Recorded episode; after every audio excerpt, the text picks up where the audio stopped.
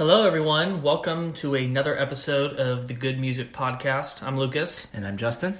and uh, we are recording. I believe this is episode 12 now. Keeps and going. We just we just keep going. Thank you to everyone that has been listening. Um, whatever platform that you're on, uh, just please hit that uh, subscribe button, leave a comment, leave a rating, and uh, we've got new episodes that come every Monday morning at nine o'clock. And um, the podcast has been doing really, really well. You told me you had some new statistics you wanted to tell me. Yes. So, in the week that it's been out, the Slipknot episode has become our third most listened to overall. Wow, that's 80, quick. 85 listens in one week, That's pretty good. which is crazy.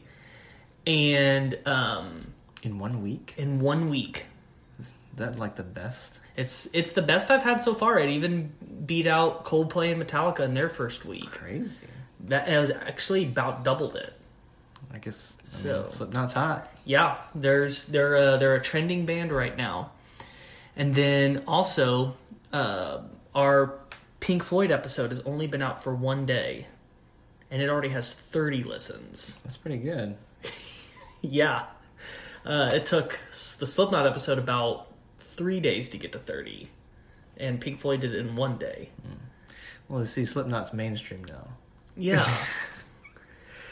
but what I'm saying is Pink Floyd's going to be even bigger, Yeah, I'm sure. and so They're the hidden gem. Yeah, absolutely. So I'm I'm kind of starting to see a little bit of a spike in popularity.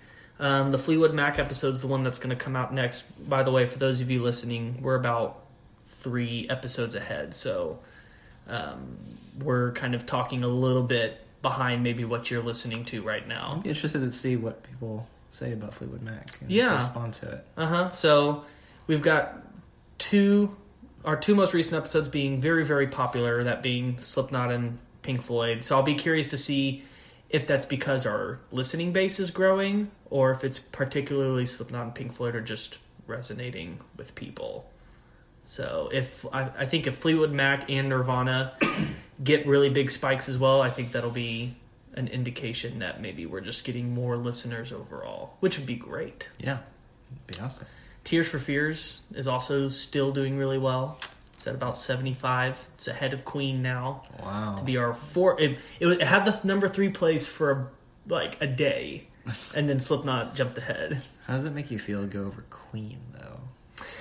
You know, I understand it. While I am sad, first off, the Queen episode is not my best recorded episode. It's the first one I did. I can maybe understand people turning it on and maybe not wanting to listen to it all the way. I'm almost wondering if maybe doing a redo of it with with you with me because I was just by myself when I recorded That'd that one. I think that could be cool. I mean, I know a little bit about Queen, but, Yeah. you know, just the hits. hmm And uh, like I can see that. I feel like maybe a little bit people are, are a little burnt out on Queen just because we got blitzed by Queen so hard at the end of last year and the beginning of this year Yeah, with the movie and their songs being in like every commercial, every movie. It's true. And I feel like that's we finally now like died down from that. Like I'm not seeing it as much anymore. So I think kind of people are like, okay, we're done. Let's move on. Which I will never be done with Queen, but I can see in a like if I had to release the Queen episode like in December, Yeah. I think that it probably would have gotten a lot more listens. Hmm. Which is why I'm going to try and be a little bit relevant with some of my picks to match up with stuff. Like, there was a very specific reason I did Slipknot when I did. It's because the new album was Yeah. coming out, and like, And you picked one of the singles off of there. too. yeah, uh huh. That was intentional, and to like kind of because I know that right now Slipknot's at their biggest they've ever been right now, top in the Billboard 200, third consecutive album. Um, they've had a long hiatus, so people were really rabid about them coming back. The new masks is always a big moment for Slipknot fans and it just it felt timely. So there's going to be times where it may seem random why I'm picking an artist, but it's it's going to be for a reason. I've got another one planned for not too long in the future that I'm doing because of the um, the timing of it. So that's probably why Queen is not getting as many listens. It could also just be again the episode itself is fairly rough as far as um, it's just me talking myself and I listening back on it. I'm just like I'm tripping over my words a lot and like trying to figure out what to do. I didn't map anything out. I was just literally winging it. And I could see that maybe not being as appealing for people to listen to. So I'd be curious if we did a if we did a redo if that would do better. That'd be a cool experiment maybe. Same songs. Same songs, yeah. Cool. Hey, and I'm, we're gonna return to Queen a lot Yeah. because, like, I would say they have a hundred plus great songs that to talk about. As far as they've they've got about hundred and fifty total songs, and I'd say a hundred of those are high quality songs. It's quite a lot. Yeah, Queen's great. They've got a lot of amazing deep cuts. Amazing. So, um, we're going to go ahead and jump into the episode for this week. Um, so, for those of you that may be tuning in for the first time, what this podcast is, is my intention of kind of taking you guys along a musical journey. And introducing you guys hopefully to some great music that you've never listened to before or maybe giving you some insight on some bands that you do like and hopefully you learning something new so my advice to you would be to not just tune into the episodes where you know who they are i would recommend really tuning in to artists that you've never heard of before and artists that maybe are in genres that you don't normally like or listen to. It's all about being open minded. And so I really uh, encourage you to um, kind of step out of your comfort zone a little bit and um, really listen to each episode. Whether what you do with that is obviously up to you, but give each episode a chance. You never know what you might get. Um, and Justin has has been along on this journey with me, and it's been really fun to have someone to introduce a lot of new music to. And I think he's enjoying it. Has been. I mean, I think almost every band we've done so far, I haven't really listened to very much, or I haven't really done much of it at all. Ex- case in point, this week's band that we're listening to, I never listened to in my life. which is just so crazy to me. But I mean, I I think what's really opening my eyes the most about this podcast is how I think that everyone knows who a particular artist is, and then I'm finding that I'm wrong. Well, they know of, but they don't really know. Yeah. So this week we're talking about Genesis. And Genesis is a band that I have a lot of personal affection for. When growing up, I did not, surprisingly, not listen to much music. I didn't even really like music that That's much. That's interesting. I know. It's kind of really weird. And like when I, from ages like zero to 13, there's pretty much just two things I listened to. One was my dad's music, Yeah. and the second was the Star Wars soundtrack. that was it. I mean, that's not bad. With like occasionally one or two random things, like Weird Al or um, just like something like that. Yeah. And so when I was, I was either, I think I was 14 actually, because I remember it was in eighth grade. And I remember it, I don't remember what month it was, but I remember it was cold. So it was probably like January or February of my eighth grade year. My dad came to me and was just like, son, I'm to give you this hard drive. It's got all this great music on it. I'm going to make you listen to it. You are not allowed to listen to any of the things that you normally listen to, and you're going to thank me for it later. And I was really mad that he did it. Because I was just like, I don't want to do this. I don't want to listen to all this dumb music. Love dad's music. Uh, yeah. It wasn't even like I was into modern music. I was just like I was like I listen to Star Wars or I listen to nothing. and I was just like, okay. So he gave me this iPod. It had about a thousand songs or so on it, and it was just it was a random collection of like 70s through modern, which at that time was like 2006. And so I remember the first, there were three things that I started listening to first on that. One was Coldplay, um, one was Journey, and then the other was Genesis. Those were kind of the, the three artists on there that I gravitated to towards first. So Genesis for me, I whenever I listen to them, I always think back to that eighth grade winter and me just kind of going, like having my spiritual awakening. And what was it about Genesis that awoke your spirit? I had just started learning how to play drums at that point, and so mm. of and I knew who Phil Collins was Of course. because I knew him as the Tarzan guy. yeah. Because I loved that movie, and I and that was one of the few things outside. Remember, I said there was kind of random things. Yeah. That soundtrack I listened to all the time, and so I knew who Phil Collins was.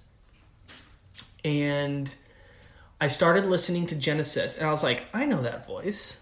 That's and I was like, I asked my dad, I was like, is is Phil Collins the singer of Genesis? And he was like, Yeah, and he's the drummer too.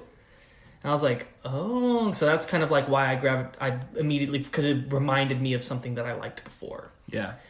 And so that was kind of the first thing that pulled me in was that familiarity of, oh, I know his voice. I, I, I'm, I liked what he did on the Tarzan soundtrack, so I'm going to listen to this. And then just kind of over time, just really going, wow, great melodies, great, um, songwriting. Um, at first, I was like really enamored by the drums, and then I actually started listening to s- kind of more super talented drummers. Although, not to say that Phil Collins is not super talented, Right. he absolutely is. And in their first era, he really shows himself off as an incredible drummer. But for the era where he was the front man, he simplified his drumming a lot. But for an intro drummer like me at the time, just hearing someone just like that I knew that played drums, it just it fascinated me. And so that was why Genesis kind of I have a special place in my heart for them because it just reminds me of that time when I finally realized that I loved music. And they're another English band. Yep.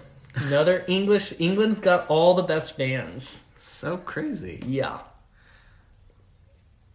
I think one of the things that I really enjoyed about Genesis, I mean, I've told you before, like, I usually listen to the music first, always. It's always what mm-hmm. gets me. But they, Genesis, just, it almost seems like, like through and through, they're just great songwriters.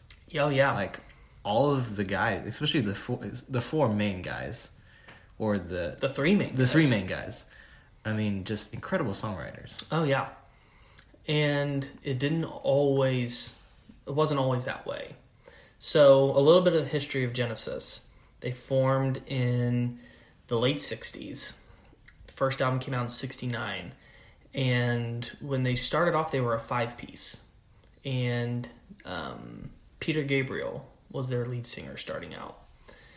And most of the three of the uh, core members were there. So Peter Gabriel, Mike Rutherford, who was the bassist, and uh, Tony Banks was the keyboard player. And eventually, Peter Gabriel would leave, but Mike Rutherford and Tony Banks were always the the the remaining members. They were on everything that Genesis ever released. Yeah. They were only two members to do so. And then um, their second album came out, and that's when they got Phil Collins on drums and Steve Hackett on guitar. And that's kind of when they really started to figure out what their sound was. So this was about 1970. And the early 70s was the beginning of the pr- progressive rock movement. That's right. So prog rock is something that eventually we're going to get to. Um, it is not for the faint of heart musically. Although there are great stepping stones. We're gonna we'll get into prog rock at some point because it's one of my all time favorite genres. But they were able to fit into that scene and ended up becoming one of the big leaders of it, along with Yes and uh, Emerson, Lake and Palmer. And so once they made the Foxtrot album, which is a great, great album, it's kind of like when they finally started to gain this really strong cult following.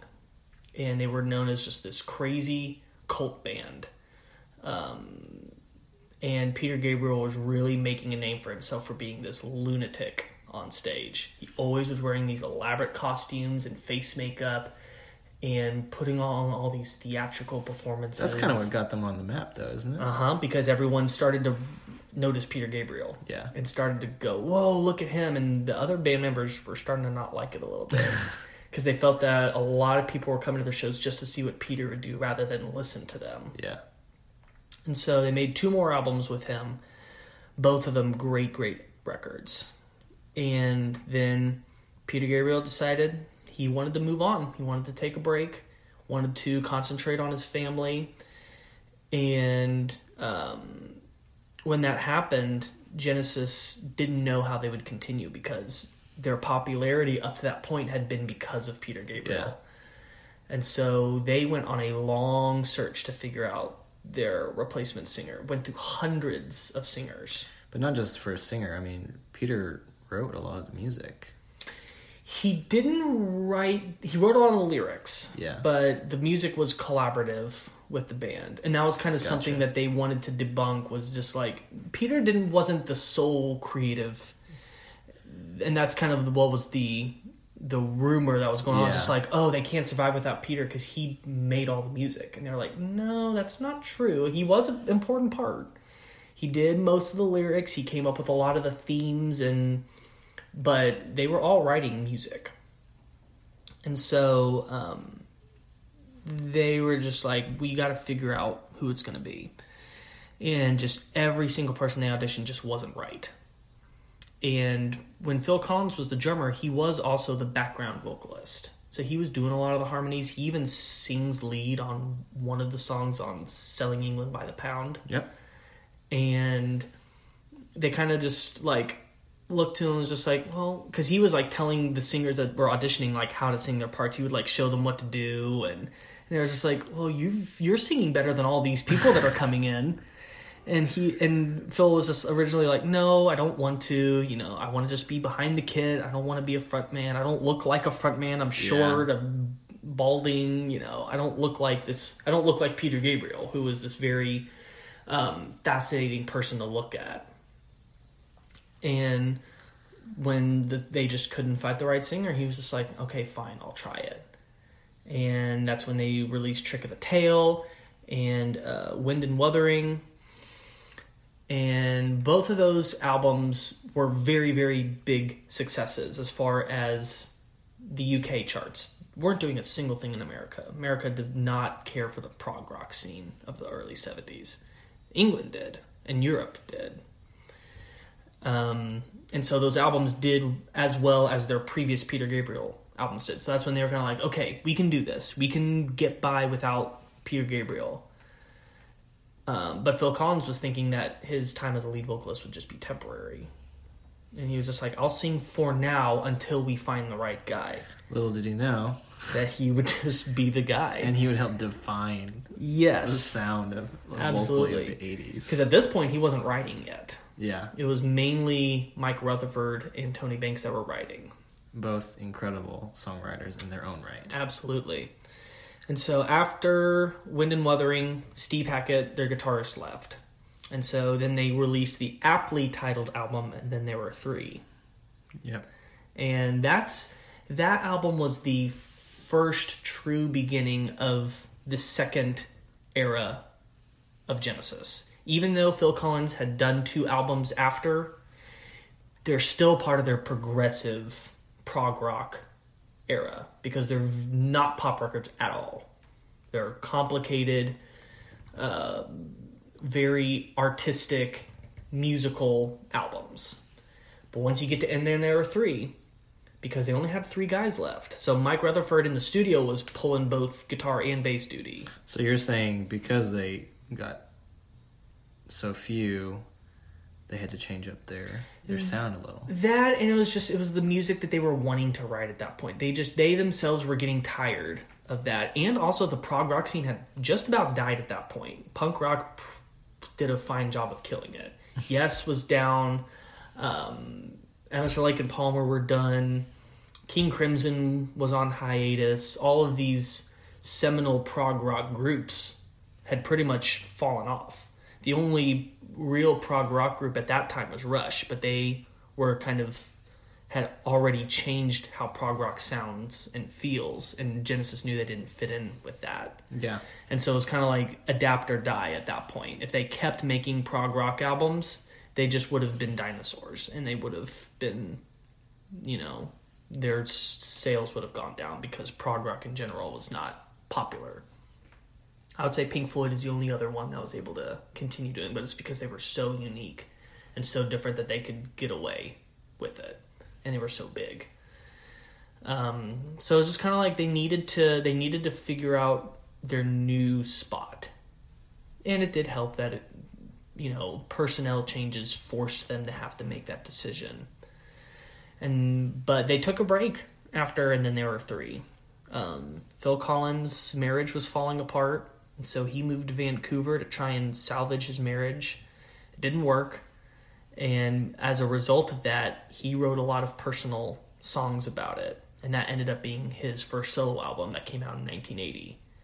And that first solo album had "In the Air Tonight," which is the ultimate song you associate Phil Collins with. Of course. And when that got big, it was kind of like all of a sudden now Phil is this great songwriter and knows how to write pop music. And pop music, like that song shaped what 80s pop music would sound like. Sure. And so now all of a sudden Genesis knew what to do. And they just started going across that angle. But the cool thing about Genesis and what separated them from Phil Collins' solo work, Phil Collins wrote pure pop music when he was solo. With Genesis, there was still that expert musicianship and songwriting. Like, even though the hits were had great hooks, were usually pretty ordinarily structured. There's so many details and so many intricacies hidden throughout Genesis stuff that Phil Collins wasn't doing in his solo career.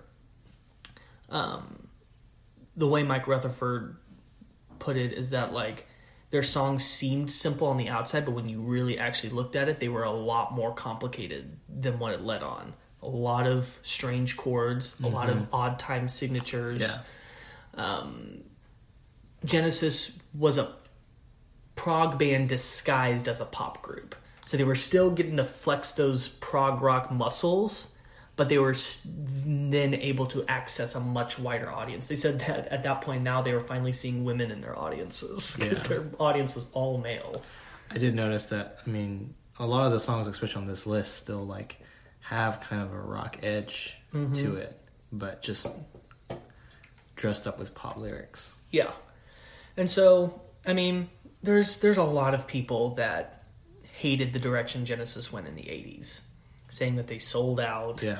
that, you know, they weren't real musicians anymore, that they weren't writing real music, um, that they just wanted to get more fans and get more money, which I don't see what the problem is with that.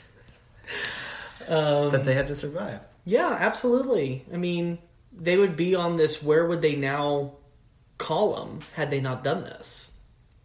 And far fewer people would have discovered the Peter Gabriel era albums had the Phil Collins era not gotten as big as it did. Yeah. It would have been something you really you would have been like, who's Genesis? Who's Phil Collins? Who's blah blah blah blah blah blah blah. I love both eras almost equally. I'm a little more liking of the Phil Collins era, but that's more for nostalgic purposes because I didn't get into the Peter Gabriel era until much much much later. So it's had less time to sit with me. And that shows with this list for this week. Yes. So if you've never listened to Genesis before, you have to start with the Phil Collins era because you it's you would be scared off if you listened to the Peter Gabriel era first. Especially if you're coming along this journey like Justin is that doesn't know a lot about the other styles and and groups that have gone on. You would listen to Peter Gabriel Genesis and go, well, I'm never listening to that again. We'll get there at some point, but not yet. We're going to work our way up there. Um, and just it was my introduction, and it was the reason why I gave the Peter Gabriel era a chance because I loved the Phil Collins era so mm-hmm. much, and so that's why I wanted to do it that way. And so, yeah, they got very very big in the '80s, and then broke up in the '90s. Did a massive reunion tour in the late 2000s, and right. we haven't heard anything from them since. But they're supposedly still together. Yeah, there's there's been rumors for a while that they might get back together because Phil Collins just came out of retirement. That's right. He hadn't done anything for like six or seven years, and he just is about to start his Not Dead Yet tour, which I almost got tickets for for the Dallas show, and I wasn't able to get there. Although my mom is going, and I'm really angry about it. but because the fact because the the person that was stopping them from reuniting is Phil. Because he's he says his arthritis is really bad. He can't drum anymore. His voice is not what it used to be because he's you know he's in his 70s now. I think that he's in crazy? his, I think he's in his 70s I- I'd have to fact check that. Um but he's kind of the one that's putting it on hold. And so now that he's back for a solo career now kind of the question is okay now can we get one more genesis tour and then of course the, the biggest question is would we ever get a tour with peter gabriel back Yeah. which i don't at this point i don't think it can happen what phil would have to do on the drums i think would be too difficult because he was a maniac drummer in the Peter Gabriel era. Like when I hearing the Peter Gabriel era made me realize how great of a drummer Phil Collins was and that how much he was intentionally scaling back when he became a frontman. It's easy to think that he was maybe an, a moderately good drummer when you just listen to the Phil Collins era.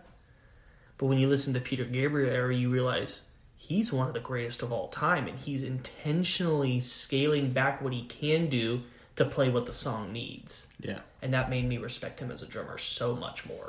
Which I think is one of the things that I I think I appreciated about Genesis is that especially when they got down to the 3 they you can tell they really simplified a lot of their musical playing but they made up for it by utilizing a ton of different tools to cover different bases. I mean, they used a variety of sounds, um, stomp boxes, amps, and it just kind of really helped like fill the void of that of having only three people, which is kind Yeah. of amazing. Mm-hmm. Yeah, they definitely pioneered a lot of 80s sounds, especially, I would say, drums most of all. Phil Collins, the thing he always made sure was that you would have a great drum track. And he was really good at getting a lot of different sounding drums. His drums did not sound the same from song to song. Yeah. He was always trying to do something different and got became a master at program drums and um, electronic drum sounds, just like dialing in himself all of these sounds to get exactly what he wanted. And we owe pretty much how 80s drums sound to Phil Collins and Genesis. So, yeah. So, when we come back, we're going to talk about uh, the songs for this episode. So, uh, stay tuned and we'll be right back. When you need mealtime inspiration, it's worth shopping Kroger, where you'll find over 30,000 mouthwatering choices that excite your inner foodie. And no matter what tasty choice you make, you'll enjoy our everyday low prices, plus extra ways to save, like digital coupons worth over $600 each week. You can also save up to $1 off per gallon at the pump with fuel points. More savings and more inspiring flavors make shopping Kroger worth it every time. Kroger, fresh for everyone. Fuel restrictions apply. All right, welcome back to the Good Music Podcast. We are talking about Genesis. Specifically, we're going to be uh, getting into the Phil Collins era of Genesis. So, this is the era spanning from about 76 to uh, 97. Although, we're not going to get songs as far as that, but that's, that's what the Phil Collins era spans. So, um, for those of you listening for the first time, what we do on every episode is um, we pick six songs typically to talk about. And what these songs are is the the best songs if you're stepping into this band for the first time.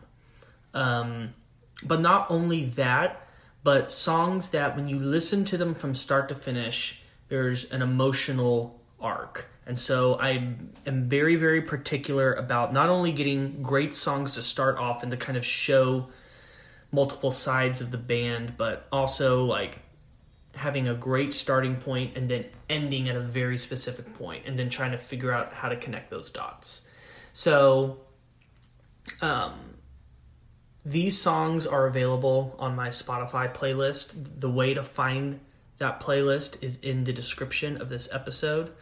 Um, I would really highly recommend don't just listen to this episode on its own even if you've heard these songs before, go listen to them again either before or after listening this to this episode.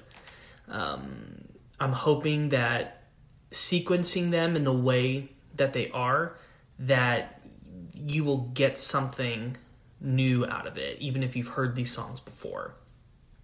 And so, um, yeah, so this is not necessarily the six best songs, the six most popular songs. Um, these are just six songs that I feel are a great introduction to the band, as well as songs that fit together and take you from point A to point B. Um, and with that, let's go ahead and jump into the first song, which is Justin. Turn it on again. Turn it on again. So, what a crazy song. Yeah, so it's amazing to me that this song did not wasn't an album opener because it feels like such a great opening song. There's so many things happening in this song. Mm-hmm. So many time signature changes, and it almost kind of feels like even just listening to the lyrics, like it almost kind of feels like they're bits and pieces, like just that they just came up with and like stuck together. Well, that's it's funny you should say that because that's pretty much how the song was written. Interesting. So the the parts that comprised the song were meant to be part of a big medley that was supposed to close the album. But when they were writing these bits, they decided, well, this, this these could be put together and made their own song, and so that's what they did. Interesting, you said that. Are you saying that um, each of the band members normally just kind of wrote their own thing, like on the side? Or? Not necessarily. No, they would. They actually all came together and just jammed and then kind of once they had somewhat of an idea, then like someone would go off and write lyrics and they would kind of like figure out where it goes after that. But all the initial parts typically came while they were together in the wow. studio. Jamming. So they would record a jam mm-hmm. and then figure out what they want to do and then re-record what they just did. Yeah, that's pretty cool. Yeah, so they would kind of refine and polish and you know then start figuring out okay how do we want the keyboards to sound what kind of drum sounds do we want to use um, what lyrics are we going to put to this? The music always usually came first. Mm. And so that's how this song came together and how most Phil Collins era Genesis songs came about. it was just an idea sparks while they're jamming together or they hear someone else just kind of playing something they go, "Oh, wait, hold on. What was that?" Okay, let's work on that. Yeah, let's let's see if we can turn this into a song.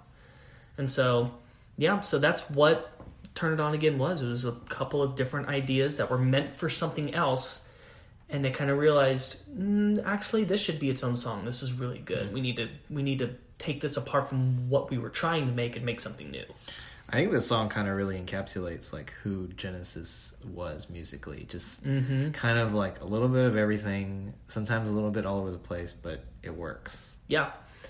Um, I really think that this song perfectly demonstrates the balance of Genesis. Yeah. Where on one side you have this pop songwriting, and on the other side this prog um, experimentation.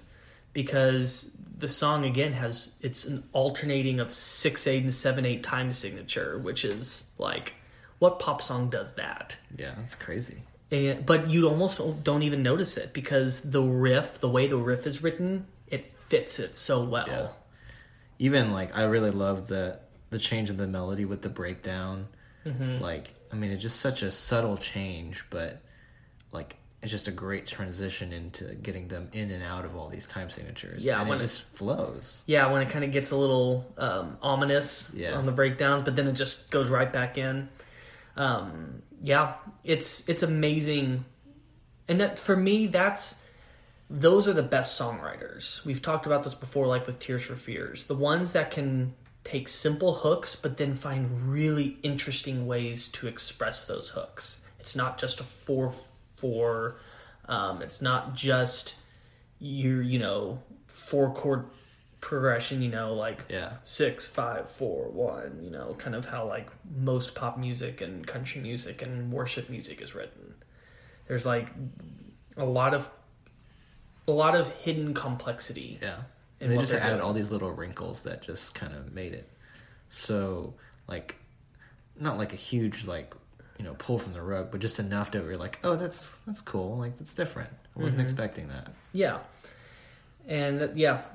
So this song wasn't really much of a hit for him when it came out, but it's kind of like as time has gone on, this has become one of their signature songs. They even named their greatest hits compilation after this song called Turn It On Again, the hits, and it's the song that opens that greatest hits. and it was it was one of the first Genesis songs I ever heard. I, I don't I can't remember if it was the first one. It might have been. If I'm thinking, but this was what like 13 years ago. So I can't remember quite cuz I remember it didn't strike me as much on the first listen. But it might have been. And so then what a great way to start off this list with the song that potentially introduced me to the band. And then that takes us to song number two. That's all. That's all. So that's all is on their 1983 self-titled album. So let me let me do the math on here. So one, two, three, four, five, six, seven, eight, nine, ten, eleven, twelve albums into their career, they do a self-titled album. And usually in music, whenever you have a band that does a self-titled album that's not the first album, then it means that they're making a grand declaration that they've just reinvented themselves. Hmm. This is not the first album of their pop era, but it's kind of the it's the album where they really leave behind a lot of the experimentation that Yeah. they were using.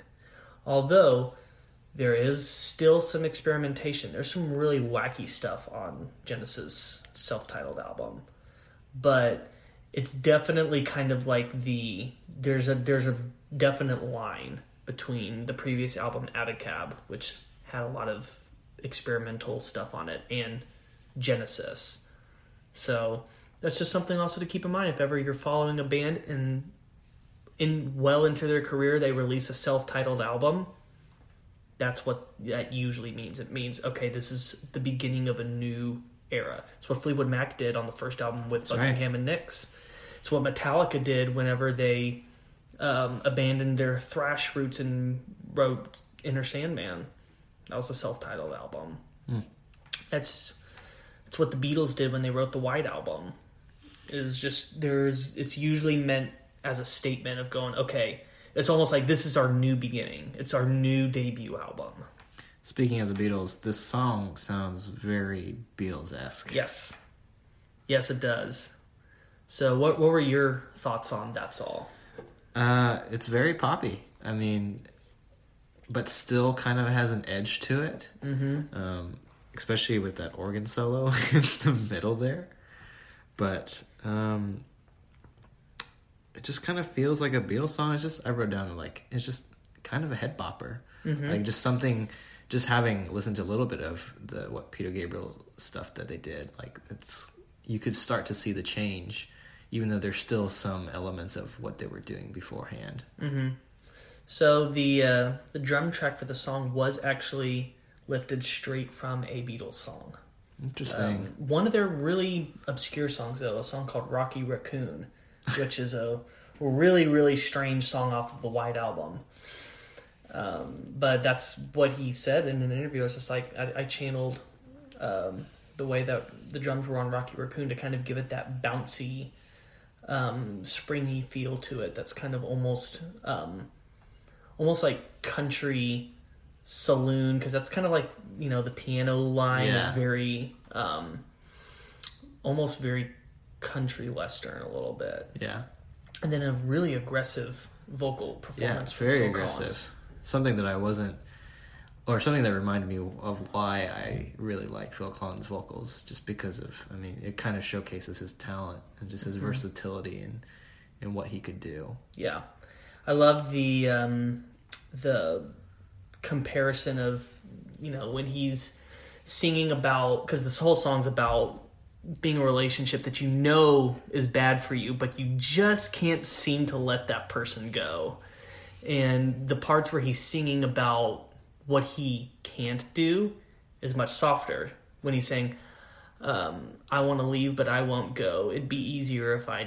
It'd be easier, I know. He's kind of singing a little bit more subdued, or saying, "Truth is, I love you more than I wanted to." There's no point in trying to Yeah. pretend. That's when he's soft. But then when he's talking about the things that he knows is wrong about the relationship, that's when he puts the snarl Yeah, in there. very Nirvana esque. Yeah, absolutely. Um, I know that this is this the kind of stuff that Kurt Cobain was probably listening to, Yeah. and that he didn't want to admit to the grunge underground because he would have lost his credibility. I think in a way, musically, it kind of you know really helps you focus in on, you know, typically in music like the chorus is the hook, and you know I think something that Phil Collins, I think not just Phil Collins but Genesis and a lot of bands, and I think that really kind of pushed it onto Kurt Cobain. It's just how the verses of a song became important again. Mm-hmm. Absolutely. And then it's something we'll get into a little bit later, um, but I'll say a little bit about it now. One of my favorite songwriting strengths that Phil Collins had that I feel like not very many people use is how great of a bridge writer he is. Yeah, So like the bridge being kind of on a lot of songs the bridge is like the worst part of a song. It's kind of like the part where we need to do something else Yeah, it's just to break up the throwaway. monotony of verse chorus, yeah. but it doesn't have any um It usually Meaning- has a minor chord in there just for kicks. yeah. Phil Collins always had a way of making the bridge the most important part of the song. Um, and we'll get into an example of that once we get later into the song list. But yeah, that's all is was a big stepping stone for them. It was one of their it was at up to that point their best charting single in the US. It was kind of the song that finally started to get them known in America and finally breaking away from just being big in Europe and other parts of the world. Was this a song that broke them into the top 100 in the Billboard? They had been in the top 100 before. It's what b- broke them into the top 10. Gotcha. It wasn't number 1, but it finally got them into the top 10 Yeah, spot. and you could easily see why. I mean, Yeah. the Beatles is feel. I'm mm-hmm. sure Americans loved it. 83 was the best year for that song to come out. Yeah, So it fit in with a lot of other songs that were big at that point. When when the decade hadn't gone full 80s yet, and something that's more stripped down and bare but still pop could really do well. So speaking of evolution, this next song, "Throw It All Away," again highlights even more of an evolution that Genesis goes through. Yes. This is my favorite Genesis song. I can see why. and um, I just I love love love the simplicity of this song. It's a great ballad. Yeah, without being ballady. Yeah, it's not sappy. It's not like super cheesy. It's not layered in tons of keyboards and. Um, so yeah, this this is off the Invisible Touch album. This is the biggest that Genesis ever got. 1986 Invisible Touch record.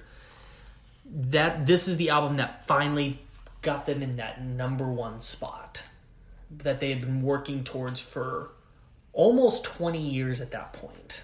Crazy. They finally made it to the the biggest of the big with the Invisible Touch album, and um, throwing it all away is one of the best songs on that album, if not the best song on that album, in my opinion. I really love the guitar work here on this on this song.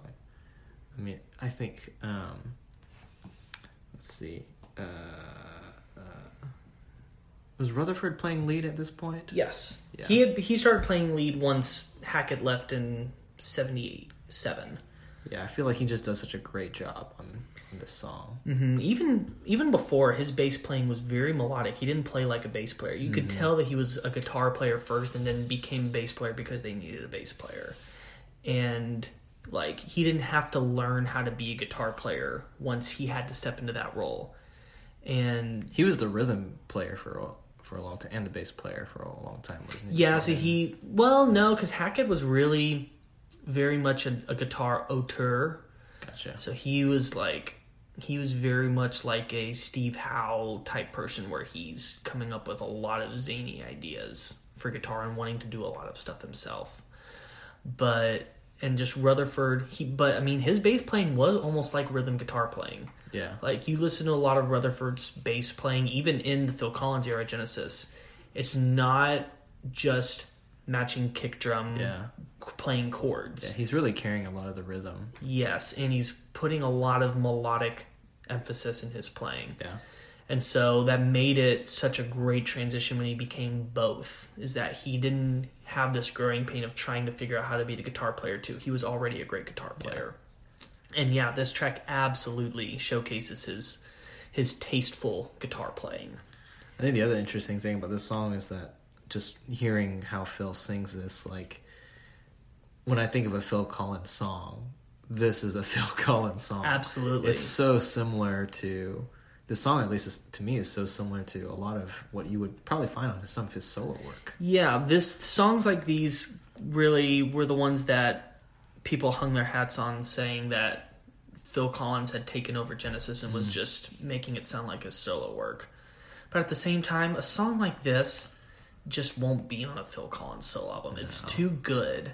I'm not saying that Phil Collins solo work is bad. I love it. I absolutely love it, but it's different. It's it sounds similar to people that aren't paying attention, but because they're both pop, so people think, oh, Phil Collins is pop, now Genesis pop. They're the same thing. They're not. Yeah. They're absolutely not. There are just there's just details in um in this song that aren't going to be as present in Phil Collins because Phil isn't the sole person responsible for putting everything together. A lot of the early Phil Collins albums he did mostly by himself. He brought in people to you know play horn sections and stuff that he can't do, but as far as you know, guitar, drums, vocals, he did most of it himself. Yeah. And so that means that he, everything had to come from him. When you have Rutherford and Banks also contributing their There's ideas, there's a level of polish there. Phil Collins was so good at writing like "screw you" love songs. if you haven't already didn't already pick up on that song, throwing it all away is literally like uh, you know, uh, um, like a, and I told you so. Yeah. like pretty much telling you you had the best that you could have, and you threw it all away. And I think these are the kind of songs that really started to speak to their female listeners a lot. Uh huh. I love the lyric in this song. Um, um, late at night when you call my name, the only sound you'll hear is your voice calling out to me. Just like, like even saying like, not even saying if you call for me, I'll come back to you. Like if you call for me, you're out of luck because I ain't coming. you're on your own now. I'm not looking back. And then, man, I love the fact that the chorus doesn't even have words to it, Yeah. and yet it's so good. It's so catchy. yeah. Um, just like it takes incredible skill to write a great pop chorus that has no words to it. Yep. And again, the bridge or the pre-chorus. In this case, I'm going to put the pre-chorus in the bridge. Like written so good. That could be in some other writer's hands. That part of the song could be like throwaway and just like we need something to do before we get to the chorus. That's like the emotional core of the song right there. When the keys swell and everything like opens it up and he's saying just throwing it all away. So good. It's so good. I love this song so much. Well, it's fitting that that is your favorite song because our next song on this list, "Follow You, Follow Me," is my favorite song. Ooh, okay. So, I lied. It's the next song. Oh, okay. But I still did really like this song. Okay. Actually. Especially the. So on "Follow You, Follow Me," there's this great synth line. oh yeah, that that's just that's follows the melody of the vocals Mm-hmm. all around, especially in the chorus, and it's so nice. Oh yeah, and then that keyboard solo in the middle. You can. This is this is the the only thing that can happen when you have a prog rock group making a pop song. That's right. Because that that's totally a prog rock keyboard line right there. Yeah. Like, but normally in a prog rock song, that would be like, and there'd be all these crazy stuff going on back. But just slowing it down just Mm-hmm. adds so much emotion to it. Yep. And I think what I really liked about the song is that it's it kind of shows how they weren't afraid to experiment even with even when it was just still like the three of them and and even in this at this stage of their career like it kind of it was something different than they like just in at the time like something different from what they were doing already. Yeah, it was their. So this was the this was the song that started them going down this path because this is the this was the final song on the and then there were three. So this was their first album as a trio, and this was their first hit. They had had two minor minor hits in the Peter Gabriel era with I know what I like in your wardrobe and Carpet Crawlers but they didn't do much on the charts, but like they became kind of like underground hits. Yeah. This was their first UK song to crack the top 10. Not not in the US. It didn't do anything in the US yet, but like it was kind of like in Europe, it was like that first moment where they're like, okay, we now are starting to go to another level. And Mike Rutherford was saying that like they wrote the song in like 10 and 15 minutes and he was just like he was like doubting himself just like it can't be this easy. It's like it shouldn't be this easy and then, then that was kind of what struck him. I was just like it is easy and that's what i like about it. Yeah. and it was their it was their first love song or at least true love song that they'd ever hmm. written. Like they had written about love before but it was always like really high concept like abstract Yeah. Or like in the middle of this weird strange story that they were telling. Like it wasn't ever just a pure i love you you love me we'll be a happy family. But similar to what you said before, like this song sounds deceptively simple, and yet mm-hmm. there's some really soph- like sophisticated things about it, like the verse chorus, which is to me, I mean, it's I think it's one of my favorite things in music is when you can pull something off like that, like Yeah.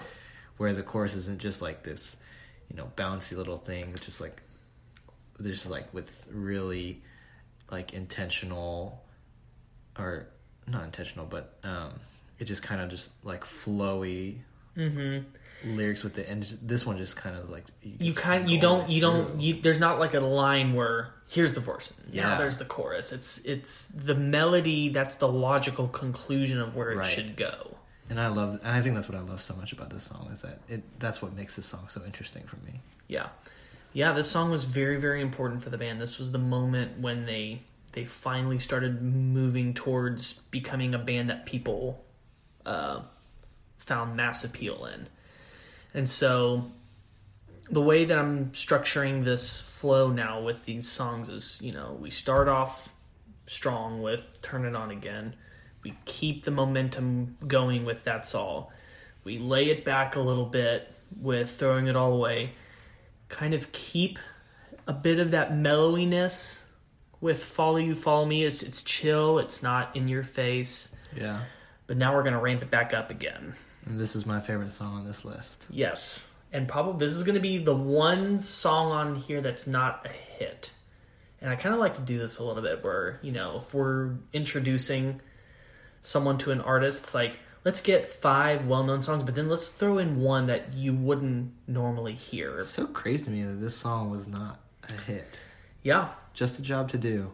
it's it really is crazy. I'm It's such a great song. Absolutely, yeah. I didn't hear the song until I listened to that full album, and that that al- the self-titled Genesis album is really good. There's some great. Obviously, that's all is a great song. Um, we talked about that one. Mama is what a freaking song that is. It's a wild song. yes. Um, So many different sounds. yeah. Um, Home by the Sea is a great song Yep. on that album. Uh, and um, but there when Just a Job to Do comes on, it's just kind of like, whoa, where did this song come from? It's kind of a little bit of a throwback. Yeah, it's it's got a lot of um, it's got a lot of fast, complex parts. Like I love, I love the bass playing in this Yeah. song. I just love how aggressive this song. Like every part in the song is aggressive. Yeah, All the instrumentation, Phil's vocals is super aggressive on this, which I really love. aggressive lyrics. Aggressive lyrics, yeah. And and I, even just like with the horns, I love the breakdown there with the horns. Yeah, it's just such a great and I love the pacing of it. It's just Mm-hmm. it's so fun, especially and I think listening when I was listening through this list, a great change like coming out of those two slower songs. Yeah. It was just at this point, what I wanted to do is I wanted to bring the energy back a little bit, but I wanted to bring it back in a in a darker, edgier way because it's going to set us up great for our last song. Um, but yeah, it's amazing that a job to do or just a job to do didn't get more. It's one of those songs that now it's being kind of put on some rock radio play and I've read a lot of articles to kind of talking about how Just Job to Do is maybe their most underrated song, Yeah. and that it's kind of was a hidden gem for a really long time. That album apparently is I read when I was just kind of looking through these songs is that is at least at least it's Mike Rutherford's favorite album at least according to him. I can see why. It's one of their. It's one of the best of the Phil Collins era. Um Invisible Touch is my favorite, just because literally every song except for one is top tier on that album. Um, but yeah, uh, self-titled Genesis record is really really strong. The only thing that sets it around is that Illegal Alien is one of the worst songs ever. But yeah, the lyrics, the lyrics are just so dark for a pop song. And a pop group just like writing about a hitman just saying like, I know where you live and I'm going to find you. You better not fall asleep cuz I'm coming to get you. Right.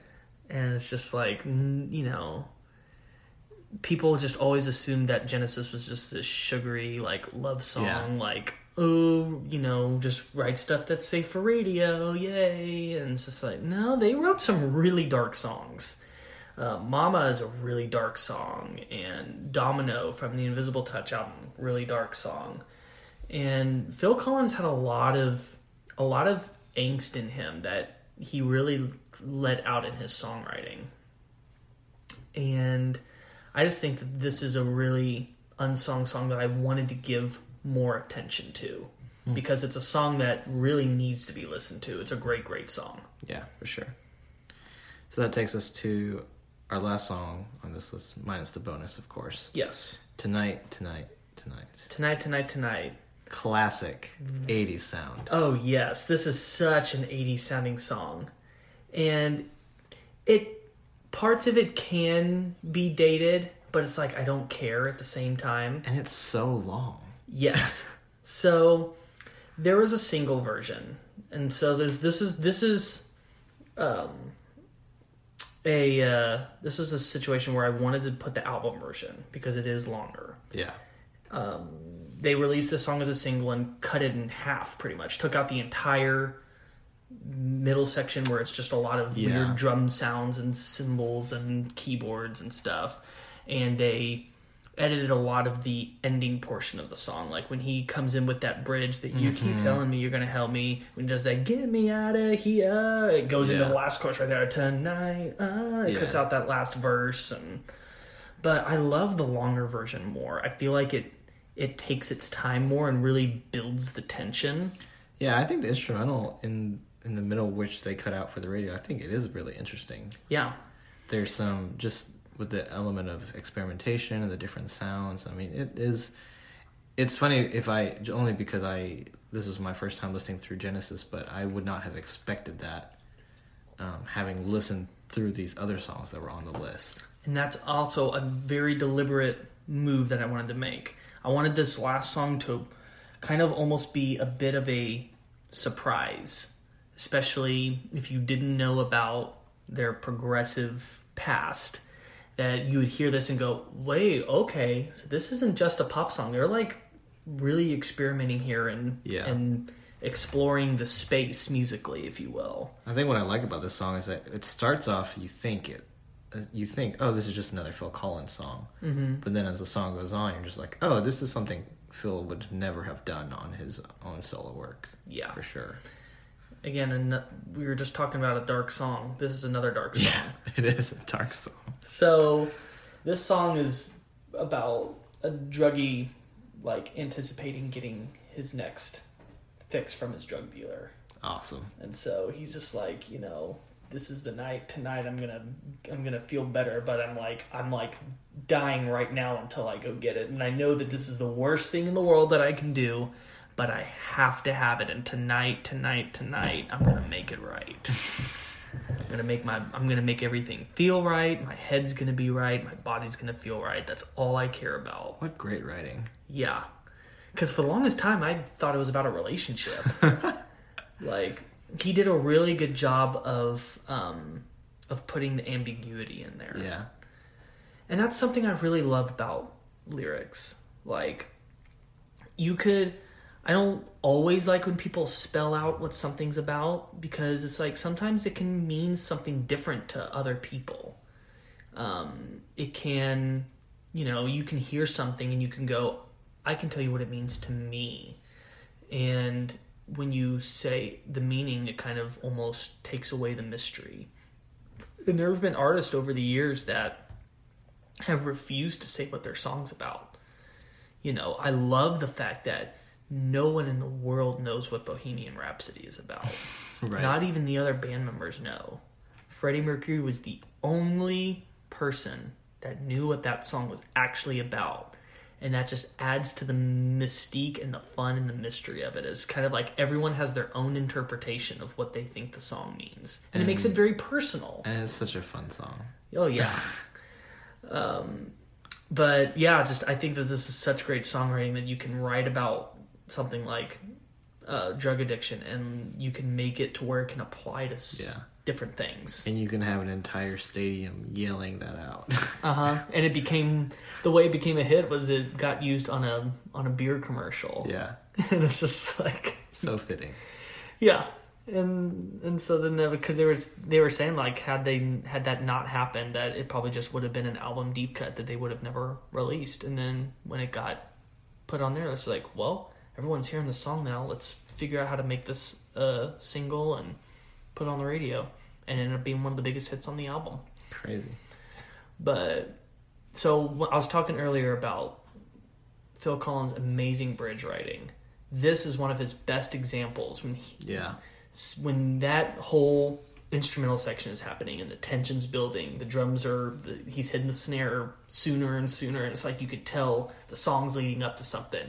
He comes in with that bridge and he's singing aggressively, and you're just like, it just sends chills down you. And he hits that big, just get me out of here.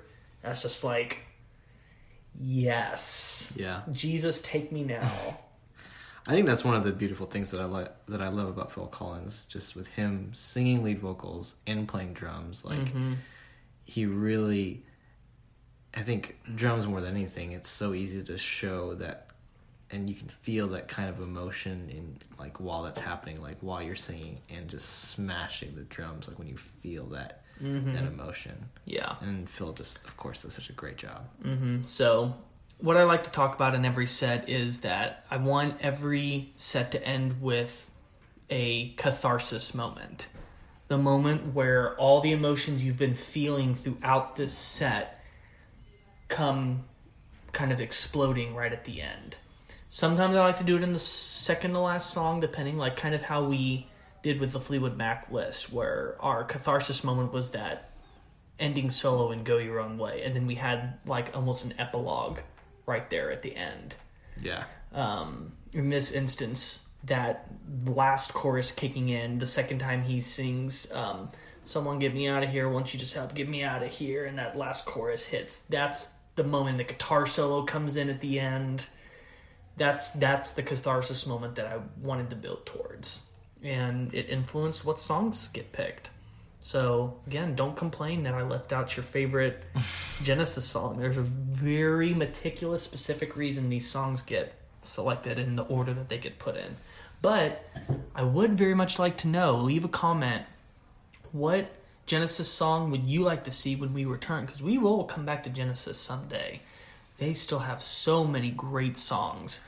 Not only will we take a look at the Peter Gabriel Gabriel era, but we're gonna delve deeper into the Phil Collins era at some point. Get some more songs because there's just so many great ones. That's So- our list. That's our list. So uh, just to recap, we've got "Turn It On Again." Um, that's all. Throwing it all away. Follow you, follow me. Just a job to do, and tonight, tonight, tonight. So stay tuned. We're going to be talking about the bonus song here, and then we're going to give our um, our final thoughts. So stay with us. Welcome back to the Good Music Podcast. We've been talking about Genesis on this episode, specifically on the Phil Collins era. We just talked about the six songs that are part of this episode, being uh, Turn It On Again, That's All, um, Throwing It All Away, Follow You, Follow Me, Just a Job to Do, and Tonight, Tonight, Tonight. So now we're going to talk about the bonus song. For those of you that don't know what that is, what I use the bonus song as is a chance to highlight an, a lesser known artist or uh, maybe a one hit wonder or an underground group that mm, uh, does not have a lot of recognition. And so I always also try to make the bonus song to have some kind of connection to the main artist that the episode is about. So, um, whether that be something that is a side project of the band or, you know, they're from the same region of the world or they um, had this were in the same style at the same time period or maybe they were spiritual successors. Just kind of some kind of connection. I, it's a little bit arbitrary but i just i figure out something. So the bonus song for this episode is justin All I Need Is a Miracle by Mike and the Mechanics. yes so What's the fun fact about this connection here? so the mike is mike rutherford Of course. So this was a side project that he did at the same time that Genesis was going on. Um, pretty much kind of seeing Phil Collins being able to juggle both Genesis and a solo career. He was just like, well, I'll have kind of this thing over here as well. And so he again was the guitarist and bass player for that group, but he was not the singer. Because in the way he described it, it was just like, if you're going to write great music, you have a great voice, and I don't have a great voice. Well said. So, um, I actually the name is escaping me on who the lead singer of Mike and the Mechanics is, but uh, the first album came out in '86, I believe, and actually ended up being bigger than what he thought it would be. Ended up becoming kind of a, I wouldn't say it was a big album or a smash success, but It, was successful. Though. it was successful. Um, it didn't get Phil Collins level successful, but it definitely exceeded expectations of what a side group would be. And the album is a really good album. It's just it's a great solid pop record. and this song is just a great 80s song. Yeah. I mean, so much synth goodness, which of course I love. This and, is and not dated sounding synth. No, it was really fresh and exciting sounding, really purposeful. Um, even though there's a lot of it, I mean, it doesn't feel like it's just this overload. Mm-hmm. Everything is is well measured and well balanced on this song. And it's super catchy pop melody. Mm-hmm. which is um, does a really good job of hiding the sadness of the lyrics. Yeah. You know, it's just it's about a guy that realizes he's been really crappy to his girl and he wants her to come back. It's kind of the opposite of throwing it all away. Yeah. The thing that always catches me off guard on this song is how they transition the verse to the chorus. Yes. Because there's a key change there. Yeah. And it all no matter how many times I've listened to the song, it always kind of catches me off guard. And I go, Oh yeah, this is a great transition. I forget almost every time I listen to it. Because I keep thinking of where I want it to go. And then when it does the other thing, it's like a, oh yeah, this is good. This is better than what I would have done.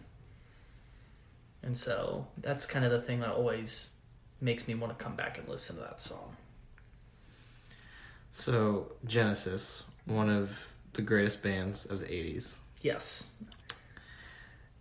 one of the most influential bands of the '80s, absolutely. and four of the most prominent members of Genesis all go on to have pretty successful solo careers. I mean, of course, Peter Gabriel and Phil Collins reached superstardom, but Oh yeah, My- Tyler Banks and um, Rutherford do pretty well for themselves. Tony Banks didn't. Tony Banks. Tony Banks didn't do quite well. He tried. Uh, I've actually I listened to one of his solo records once, and it is astonishingly bad. Um, he he got he actually did some pretty good work in like orchestral work. He did some orchestral music scoring and arranging in the 2000s, and they didn't get popular, but it's pretty good. Um, but he actually he actually didn't have a, a side band that um, did anything on the level that the other three did. So probably just the three: Peter hmm. Gabriel, Phil Collins, and Mike Rutherford. Because Mike and Mechanics is still going today. They like released a new album like a year ago, and so that's kind of been where his focus has been lately. And of course, Peter Gabriel's still out there. We're gonna we'll do a Peter Gabriel episode at some point because he's someone that I'm actually listening to a lot right now, mainly because my son is into him right now, and that my two and a half year old son is into him right now, and that's like as good of a thing as I could ever Raising predict. him right. Absolutely. Um, and then of course we'll do a Phil Collins solo career at some point because it was just it was so Got it. big. And yeah, just it just shows how good Genesis was, but then how you have all of these great parts and yet Genesis was still able to be greater than the sum of its parts. Yeah. That you had all these people that were so skilled, yet they came together and they made something that didn't feel overcrowded. It didn't feel like you had all of these visionaries butting heads. It was just it worked so well. And at the core of it, this band, I mean, they were songwriters. Mm-hmm. I mean, incredible songwriters. Absolutely. Yeah, just I always go back to in every just about every episode I do. Great pop songwriters. Yep. Absolutely. And just figuring out how to deliver it in a in an interesting way, putting a little twist to the pop music formula. I know you're going to ask me what I thought overall about Genesis, and I mean, I really thoroughly enjoyed listening to them just as much as I probably did it with Tears for Fears. But I think the thing that I, I said this earlier in the podcast, but the thing that I respect, I think, about Genesis the most is that when it got down to the three of them, and they started simplifying things, how they just managed to cover all their bases by being resourceful. They used so many new tools, they tried so many different things, and it helped define their sound. Mm-hmm. And really kind of solidified them as like almost innovators of, I mean, of course, with 80s drums, but just not even that, just they brought a fresh perspective even with like synths and everything else that they Yeah. did there. They were one of the the the pioneers of 80s pop. Yeah. because I mean they were they started writing '80s pop in the late '70s, and were kind of you know really. I mean, who knows what Tears for Fears would have done without Genesis? For sure. You know, They just they really were the first to, or one of the first to really figure out how to incorporate all this new technology that was coming in, Yeah. and they were right at the forefront of it. And I think you know we've talked about um, a little bit just how, I mean, just all these band members for them, so talented, just probably I mean musicianship wise, probably one of the most talented groups of individuals Absolutely, a long time. Yeah, yeah, yeah.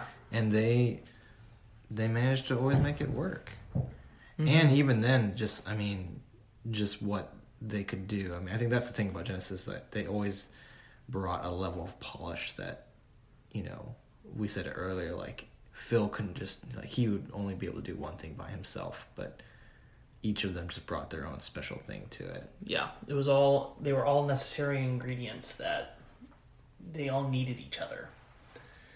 And again, I say that to a certain extent because they did were able to flourish on their own, but there Yeah. was just something extra magical that their so all their solo careers didn't have. That when they brought it together, it worked.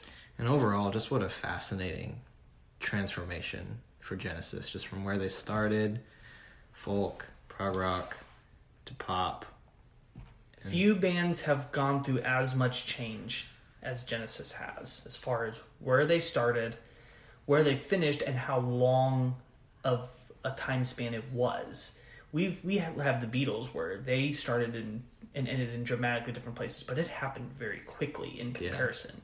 It took them about seven years to do that, where it took Genesis about twenty, Isn't that crazy? and they were able to just continue to stay relevant. And I know they didn't have as many lineup changes as, let's say, you know, like Fleetwood Mac, for example. Mm-hmm. But they had some pretty significant lineup changes. It wasn't even the fact it was lineup changes as it was lineup disappearances. it was like they had from the second album they had they didn't have any new members join. yeah, It was just they kept losing people. They were five, and then there was four, and then there was three, and it was just. But I think that also helped because they never, fans never felt like an outsider was coming in. Yeah. That the answer still came from within the core. yeah, And so I think that had they ever added new and here's and here's the interesting thing is that when they when Phil Collins left in 97, they tried one more album with a new lead singer and it tanked hard. Hard as in like they tried to do a tour from the album. They tried to do 20,000 seat stadiums and they would sell less than 100 tickets and they canceled the entire tour because of it because no one was willing to come see them without Phil Collins. And it was just like, you know, one it wasn't ever a problem before when they were losing members. But the fact when they started bringing in new outside members, Yeah. that was the point where I was just like, no more. So there was just there was something about that lineup. They kept they kept getting rid of the excess, and then just figured out what were the absolute essential yeah. things that they needed. So there's that. Genesis. There's that. Yeah. So, are you starting to see a little bit of the bigger picture now that we've had some more artists? Like, I love that you brought up Nirvana and the Beatles. The more artists we go through, you're gonna find Everything so much. goes back to the Beatles. Yep, everything always goes back to the Beatles. So, those of you who are listening that have not listened to our Beatles episode, please go back and listen to it. It's still, well, actually, no, it's no longer our most least listened to episode. Um, ACDC is now our least listened to episode, which you should listen to that one as well. But the Beatles, I think, should be one of our most listened to episodes. So please check that one out. And then next week, oh, next week we got a really good one. We're gonna stay a little bit in this time period of Love it. Um, late '70s, early '80s. We're gonna look at another one of the most important influencers of '80s music, and that's the Police. And so we're gonna we're gonna get a little bit more into new wave and um, the importance that they played in that scene. So tune in for that next week. Um, thank you so much, everyone, for listening to this episode. Remember, if you like what you've listened to, please hit the subscribe button, leave a comment, leave a review, share with your friends. Um, make sure to check out the description um, in the episode to figure out how to find the songs that we talk about in every episode. And um, yeah, just uh, let us know what you would like to see in the future. Um, this is Lucas. This is Justin. Thank you so much for listening and keep on listening to good music.